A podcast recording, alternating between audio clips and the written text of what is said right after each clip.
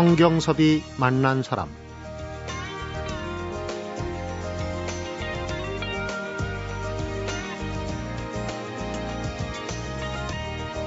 가슴이 꽉 막힌다. 혹은 가슴을 활짝 열어라. 이런 말 종종 쓰는데요. 눈에 보이지 않는 문이 달려 있다고 생각하는 거죠. 가슴이 답답할 땐 확 트인 바다를 찾아서 마음의 문을 활짝 열고 싶다는 생각 자주 하실 텐데 바다는 어떤 물도 마다하지 않는다. 해불양소란 말이 문득 떠오르네요. 생활에 쫓기거나 시간이 없어서 바다 구경 힘들다면 아리고 쓰라린 것들 모두 품어줄 나만의 바다를 가슴 한 귀퉁이에 만들어 보시기 바랍니다. 성경섭이 만난 사람 오늘은 임진모 음악평론가하고 오은영 영화펀드 매니저가 함께하는 문화야 놀자 올덴 뉴로 만나봅니다.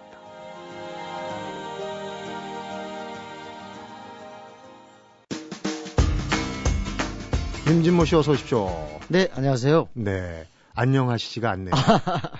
네. 목에 네, 네.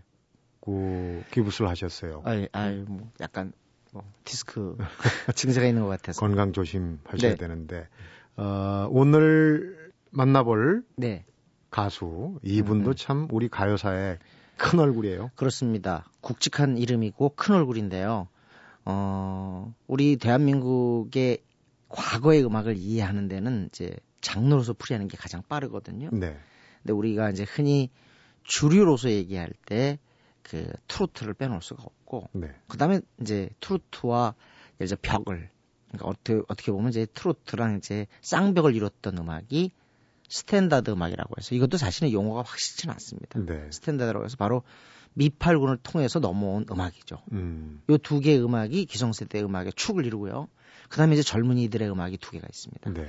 그게 신중현 키보이스의 락앤롤이고 음. 또 하나는 김민기 양희은 한대수 어의 포크 음악이죠. 요 네 개의 음악으로 풀이하면 딱 되는데요. 네. 사실 옛날에 1950년대 말까지만 해도 어, 미국 음악, 즉 미팔군을 통해서 들어온 미국 음악이 아직 국내 무대에서 활성화되지 않았거든요. 네. 60년대가 되면서 이 음악이 새로운 바람을 일으킵니다. 음. 그 어, 뭐랄까, 선두주자가 바로 최희준 씨인 거죠. 네. 이분 참 노래 네. 쉽게 불렀어요. 처음에. 음. 어떻게 보면 그 열창하는 모습이 네. 거의 눈에 안 띌 정도로 굉장히 그런가요? 쉽게 가거든요. 그런 느낌도 있지만 그건 괜히 노래 잘, 잘 하셨다고 이렇게 볼 수 있는 거고요. 네. 실제로는, 어, 아주 부드러운 느낌의 중저음에서 부드럽다가요. 약간 고음으로 올라갈 때는 솟구치는. 음. 그러니까 파도를 치는 듯한 그런 쾌청을 합니다. 네. 그래서 굉장히 음역이 넓은 가수죠.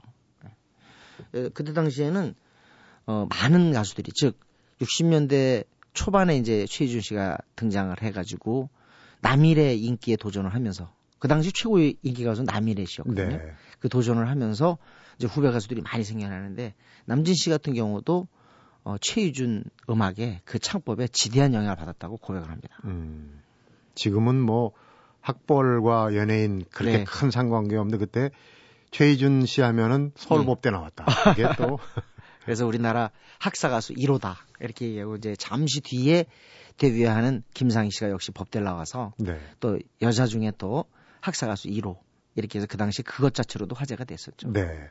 그럼 이제 뭐 최준 씨 선생님이라고 불러야 되죠. 연세도 높으시고. 어 생각보다요. 노래, 네. 어느 어느 정도 역사가 깊으냐면 어, 최희준 선생이 34년 개띠입니다. 아, 그러니까 어, 노무현 대통령이 46이죠. 네. 그리고 이제 58이 우리 지금 세상에 축인데 그거보다 24년 위니까요. 지금 거의 8순이 가까웠던 상태입니다. 네. 8순.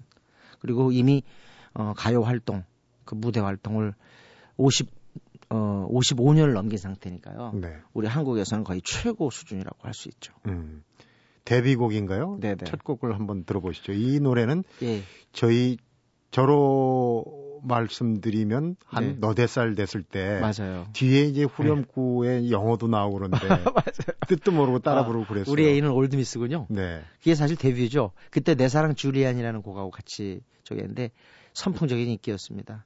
정말 최희준 씨도 어마어마하게 히트곡이 많습니다. 네. 그 시작이 우리 애인은 올드미스죠. 네. 먼저 들어보시죠.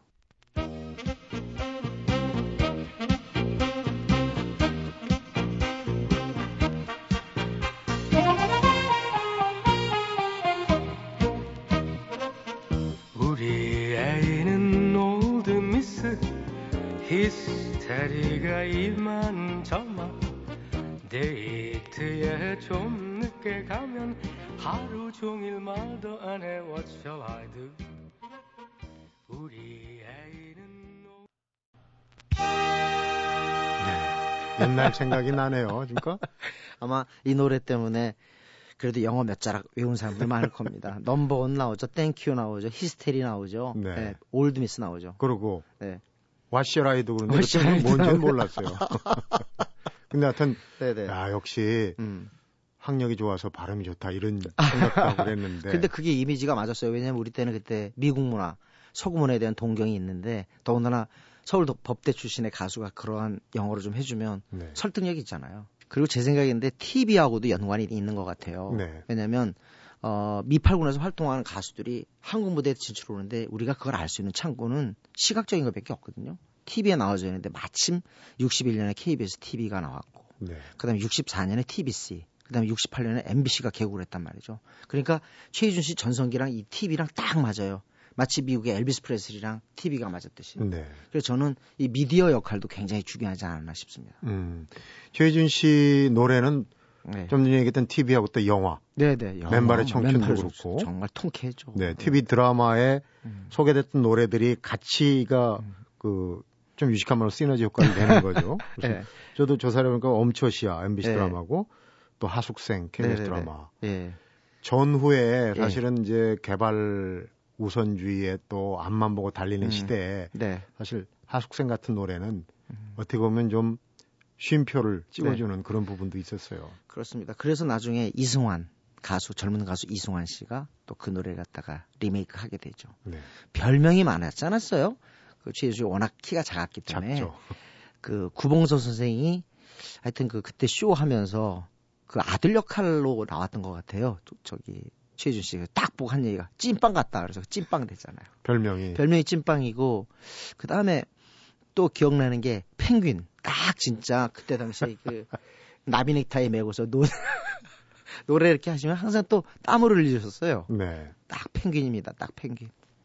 하여튼 그런 어떤 귀여운 그런 그런 측면도 있었기 때문에 더욱더 많은 사랑을 받던 게 아닌가 싶습니다. 그때 보면 노래는 최희준, 네. 또 영화는 신성일. 맞아. 뭐 양대 산맥인데 네. 사실은 외모로는 네. 좀 서민적으로 생기시고 대비가 되지만 네. 인기는 못지않았지 않습니까? 아유, 그럼요. 그러니까 오죽하면 어, 나중에 인기 1위 자리를 남진한테 뺏깁니다만 남진 씨도 우리 최희준 씨를 보면서 저렇게만 됐으면 한이 없겠단 말이지. 그야말로 이제 로망인 거죠, 로망. 음. 그렇게 꿈을 키우면서 이제 남진도 어, 가요계의 도전장을 내미게 되는 겁니다. 네. 음. 네, 아까 그 영화에는 신성일, 네네. 가요는 최희준 했는데 영화로 네. 신성일 씨가 나왔던 영화로 또 그럼요. 노래로 음. 같이 일합을 겨뤘던 맨발의 네. 청춘과 노래 아, 한번 거기서 트위스트 김 우리가 트위스트 좀 빼놓을 수가 없죠 네. 그 당시에 청춘의 심볼이었죠. 네네. 맨발의 청춘 노래 한 곡 듣고 또 얘기하겠습니다.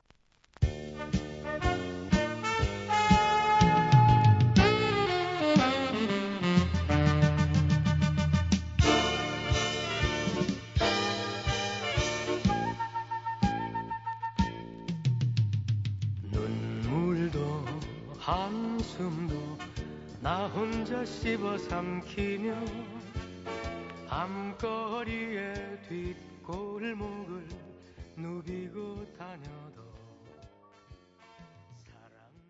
우리가 가수를 말하다 하면서 이제 뭐 여자 가수분 중에는 많이 계시면 이제 이미자 네. 선생님이 많은 노래 히트곡 기록 갖고 있고 그럼 남자 가수 쪽에서는 네. 최희준 선생님이 그러면 제일 선두인가요? 어떤가요? 그럴 거예요. 아마 제 생각에는 조용필 이전에는 최희준 남진일 겁니다. 히트곡이 네. 나오나.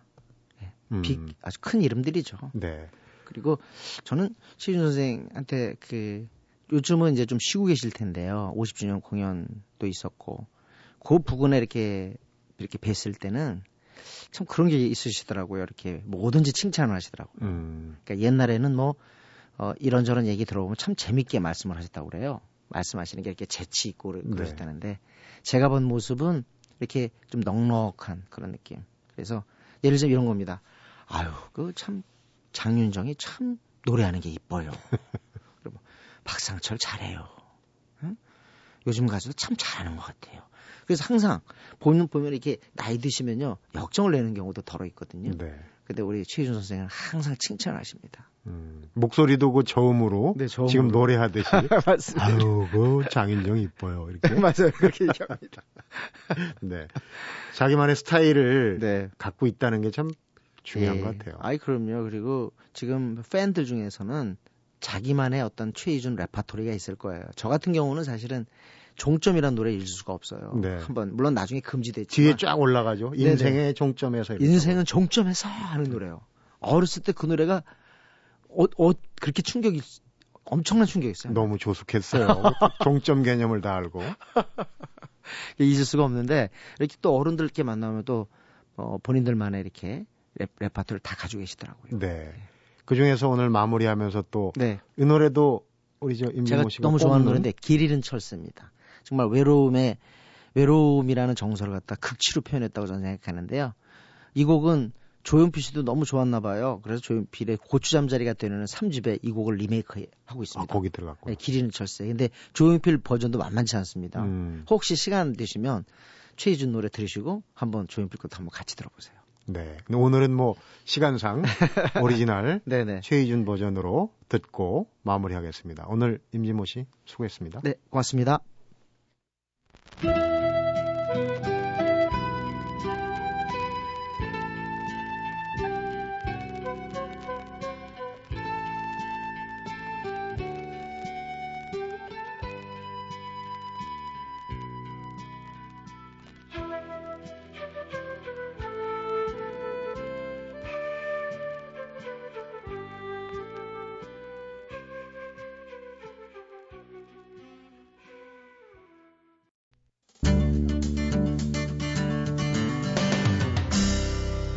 성경섭이 만난 사람 문화의 놀자 올덴뉴 이번에는 영화를 말하다 오은영 펀드 매니저입니다. 오은영 씨 어서 오십시오. 네 안녕하세요. 세월이 빨라도 너무 빠릅니다. 네, 그렇죠? 너무 빠릅니다. 네 2월하고도 벌써 2일인데 2일입니다.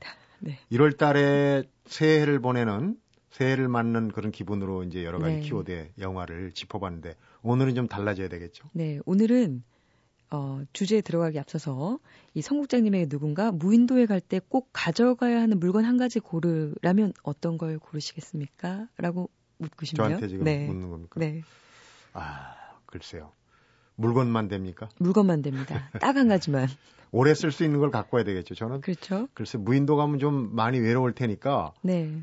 그 가능하면 큰 용량의 네. 꼬냑을 한 병 갖고 와서 아, 밤마다 외로울 때마다 병 뚜껑으로 한 잔씩.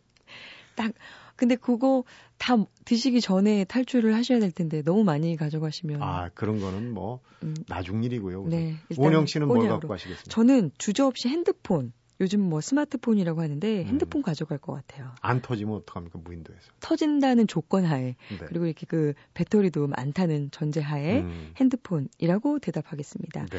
자 아마도 많은 분들이 저와 같은 답을 하셨을지도 모를 것 같은데 이 전화 걸고 받고 뭐 이런 어떤 기능 또 말 그대로 수많은 이 스마트한 기능을 떠나서도 요즘은 이 전화 없이 단 한순간도 살 수 없는 지경에 이른 것 같습니다. 네. 해서 오늘은 이 현대 사회와 뗄래야 뗄 수 없는 전화, 핸드폰에 대해서 생각해 볼 수 있는 영화들 세 편 준비했습니다. 네. 전화와 관련된 얘기가 얼마나 재밌을까 하는 생각도 드는데 먼저 첫 편 첫 번째 영화부터 들여다보면 네. 해답이 저, 나오겠죠. 네. 전화의 불편한 진실을 정말 잘 그려내고 있는 영화 데니스는 통화 중이라는 영화입니다. 네. 1996년도 미국 영화인데요. 당시 6, 7억 정도라는 초저 예산 으로 촬영이 됐지만 네. 깐느 영화제 뭐 비평가 주간 황금 카메라상 특별상 등을 수상하면서 그 파장만큼은 뭐 천억짜리 블록버스터 못지 않게 큰 화제를 불러일으켰던 영화입니다. 네. 이 전화기만 붙들고 살아가는 일곱 명의 뉴요커가 벌이는 유쾌하고 독특한 코미디인데 이 주인공 일곱 명이 오직 전화를 통해서만 서로 소통하는 모습을 재기발랄하게 그려내고 있습니다. 네. 그러니까 예를 들면 일곱 명의 주인공은 서로 서로 전화를 해서 뭐 점심을 뭘 먹었다, 누가 누굴 만났다, 누구랑 누가 사귄다, 뭐 시시콜콜 서로 생중계를 하는데 예를 들면 뭐 두 명의 남녀가 전화를 통해 소개를 받고 전화를 통해 연애하고 심지어 사랑도 전화로 나누지, 아. 나누지만 결국엔 단 한 번도 만나지 않고 끝이 납니다. 음. 또 서로 말로는 야 우리 모여서 신년 파티 하자라고 하지만 정작 누군가 찾아가면 파티하자고 얘기 꺼낸 그 사람은 문을 열어주지 않아요. 그리고 네. 이 중에 한 명이 죽게 되는데도 장례식엔 거의 오지 않습니다. 그야말로 전화로는 할 말 못할 말 다 하고 사는 정말 막역한 사이지만 막상 직접 만나는 건 두려워하는 그런 사람들의 모습을 보여주고 있었습니다. 네, 우리 세태도 그래요. 좀 하기 힘든 말은 전화, 전화도 힘든 말은 또 메시지로만 그냥 네, 떼우고 말거든요. 네. 네. 정말 이 얼굴과 실명을 숨긴 채 이 매체를 통해서만이 자유로운 이 현대 사회의 바로 우리의 모습을 적나라하게 그 1996년에 미리 보여주는 영화인 음. 것 같습니다.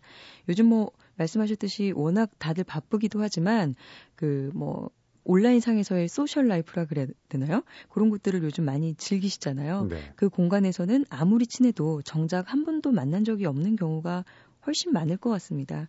이게 뭐 좋다 싫다 틀리다 맞다를 떠나서 많은 생각을 해보게 되는데 네. 감독 할살 외는 이 영화를 통해서 이 지금의 모습을 미리 앞서서 예측하고 영화에 미리 담았던 게 아닌가 싶습니다. 네, 네. 1996년 영화가 그 정도였으면은 지금은 세태가 더 어, 심각해지지 않았습니까? 아마 네, 지금 말할 필요도 없이 더 뭔가 상막해졌을 것 같아요. 네. 네. 어, 전화를 소재로 표현하는 영화들이 또 이런 게 있을 수 있군요. 다른 건 어떤 게 다음 네, 편은? 비슷한 제목인데 지금은 통화 중 이라는 영화입니다. 영문 제목은 행행업이에요. 네. 행행업이면 전화를 끈다인데 네. 영화 속에선 절대 안 끊습니다. 음.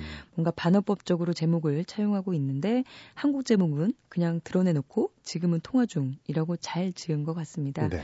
이 전화라는 게 옛날에는 뭐 용건을 전하려고 그렇게 했을 때도 있었지만 요즘 같은 경우에는 뭐 용건 없어도 굉장히 일상적으로 무의식적으로 통화를 하게 된 것 같아요 요즘은. 네. 예전에 휴대전화 처음 나왔을 때 가장 많이 하는 말 조사했던 게 생각이 납니다. 보도됐었는데. 네, 어떤 거였나요? 밥 먹었니? 아, 그냥 고작 그 얘기 하려고. 제일 많이 네. 처음에 물어보는 게 밥 먹었냐였어요. 음. 이제 우리나라 사람들이 또 밥에 대한 네, 어, 그런 게 좀 있지 않습니까? 중요한 인사 말이죠. 특별한 네. 용건 없어도 전화를 많이 요즘은 뭐 정말 특별한 용건 없이 하는 전화가 많은 것 같아요. 네.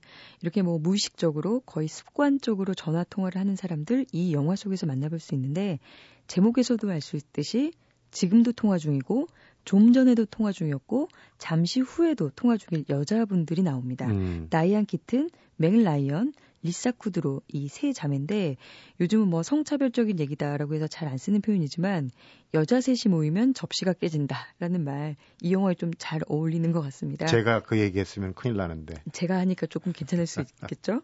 자 특별한 용무가 없어도 그냥 뭐 나는 지금 밥을 먹으려고 한다, 뭘 하려고 한다 이런 식으로 전화를 너무 자주 합니다. 이 세 자매의 우정과 경쾌한 수다를 엿볼 수 있는 그런 재미있는 영화긴 하지만 네. 그 말하고자 하는 주제는 다른 곳에 있습니다. 그러니까 아버지가 죽게 돼요. 그러면서 이 잦은 전화 통화만큼이나 자매들 사이에 오해와 다툼이 많아집니다. 그리고 결국에는 이렇게들 얘기합니다. 전화로는 도저히 안 되겠어. 우리 네. 만나서 얘기해. 라고 말이죠. 이 전화의 달인들도 결국에는 수화기를 통한 대화의 한계를 이제 깨닫게 되는 겁니다. 네.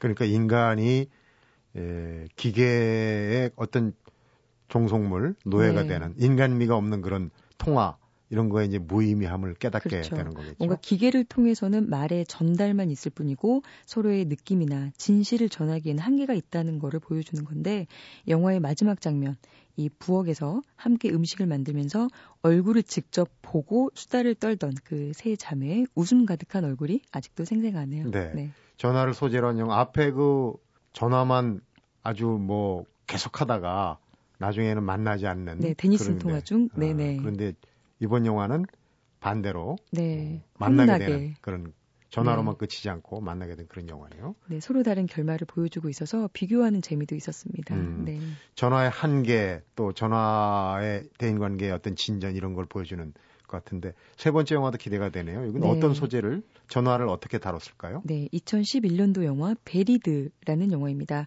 뭐 굳이 번역을 하면 묻히다 이런 건데 주인공이 눈을 떠보니까 땅속 관에 갇혀 있는 상황입니다. 네. 그리고 수중에는 오직 펜 하나와 누군 것인지 모를 핸드폰만 있다 이런 독특한 설정으로 시작이 되는 영화예요. 네.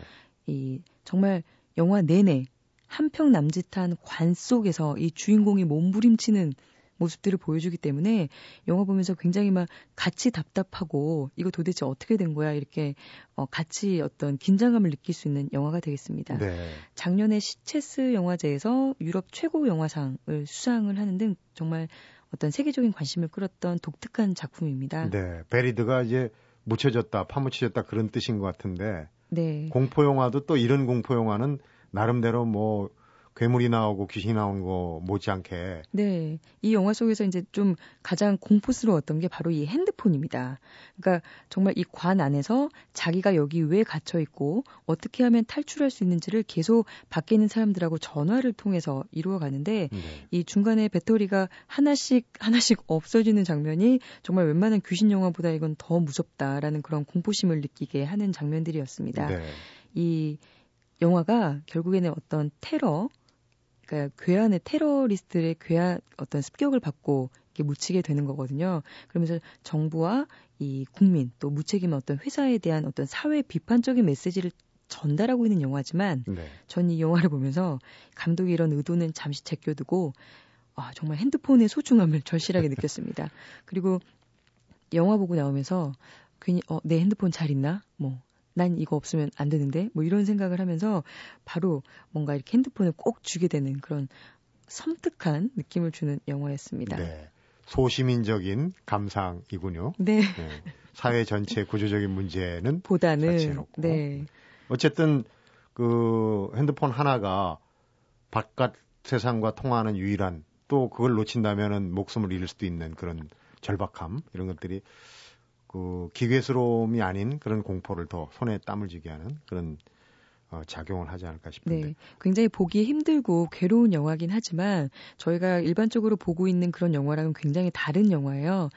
정말 그 관 속 이야기만 한, 한 시간 넘게 펼쳐지기 음. 때문에 아, 그런 거는 어떻게 이야기가 펼쳐질지 한번 보시는 것도 한번 좋은 경험이 될 것 같아요. 영화 끝나고 네. 영화관 밖으로 나와서 이렇게 맑은 시원한 공기 마시면은 야, 네. 관 속에서 나왔다는 네, 제가 그런 느낌 받았습니다. 생각은. 핸드폰이 내 수중에 있고 뭔가 넓은 곳으로 나왔다 이런 느낌을 받게 하는 그런 영화였습니다. 음, 앞에서 무인도에 갈 때 꼭 가져가고 싶은 거를 핸드폰이라고 그러셨어요. 네, 주저 없이. 지금 와서 물어봅니다. 그 핸드폰으로 제일 먼저 통화하고 싶은 사람은? 어, 가족이랑 해야겠죠. 그냥 뭉뚱그려서 가족. 네, 가족이랑 하고 네. 뭐 글쎄요, 좀 더 생각을 해보도록 음. 하겠습니다. 핸드폰을 이용해서 주로 그 어떤 걸 많이 하십니까? 저 같은 경우는 뭐 통화하고 우리 프로그램에 그 홈페이지 들어가서 인터넷으로 이제 뭐 네. 원고 이런 걸 주로 많이 보는데 네. 오영 씨는 저는 뭐 스마트폰이기 때문에 요즘 재미있는 어플들 너무 많잖아요. 뭐 뉴스 검색도 뭐 기본적인 거고 어학 공부하기도 굉장히 좋게 어플들이 많이 나와 있더라고요. 음. 네. 제가 그 신년 계획이 중국어 공부 열심히 하기라고 얼마 전에 얘기 드린 적이 있는데 음. 그런 것들로 그 핸드폰으로 공부하는 것들이 되게 잘 돼 있더라고요. 네. 네. 남자분들은 게임 많이 하시는 것 같고요. 그렇군요. 네. 어, 개봉작 알아볼 시간이네. 네. 자, 올해 들어서 가장 시끌벅적하게 홍보를 하고 있는 한국 영화 베를린이 이번 주에 드디어 개봉을 했습니다. 이 순제작비만 120억 원이 넘는 정말 한국에서는 보기 드문 대형 액션물인데 남한과 북한의 정보 요원들이 국제적인 음모에 휩싸여 버리는 첩보전을 내용으로 담고 있습니다. 네.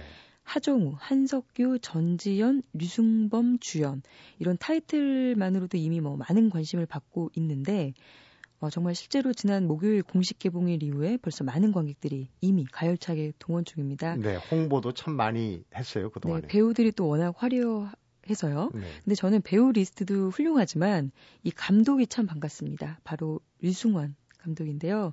피도 눈물도 없이 아라한 장풍 대작전, 주먹이 운다, 짝패, 부당거래로 이어지는 필모에서 알 수 있듯이 정말 액션 영화만 줄기차게 고집하고 있는 뚝심 있는 또 능력 있는 감독입니다. 네.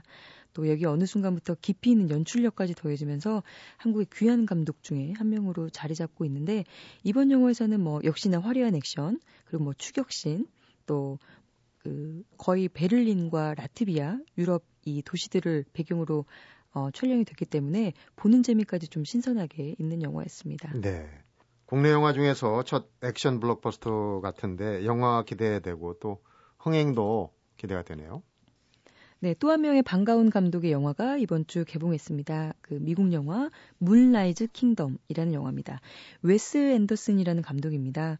그 삼형제의 형제가 인도를 여행하는 이야기를 그린 다질링 주식회사, 또 색다른 천재 집안을 다룬 로얄 테넌바움 이런 영화를 통해서 어떤 특유의 범상치 않은 캐릭터들, 또 그냥 쓱 웃기는 엇박자 코미디, 네. 또 화려하고 세련된 비주얼을 그려내는 정말 매니아층이 많은 감독인데 이번 주에 또 신작을 내놨습니다.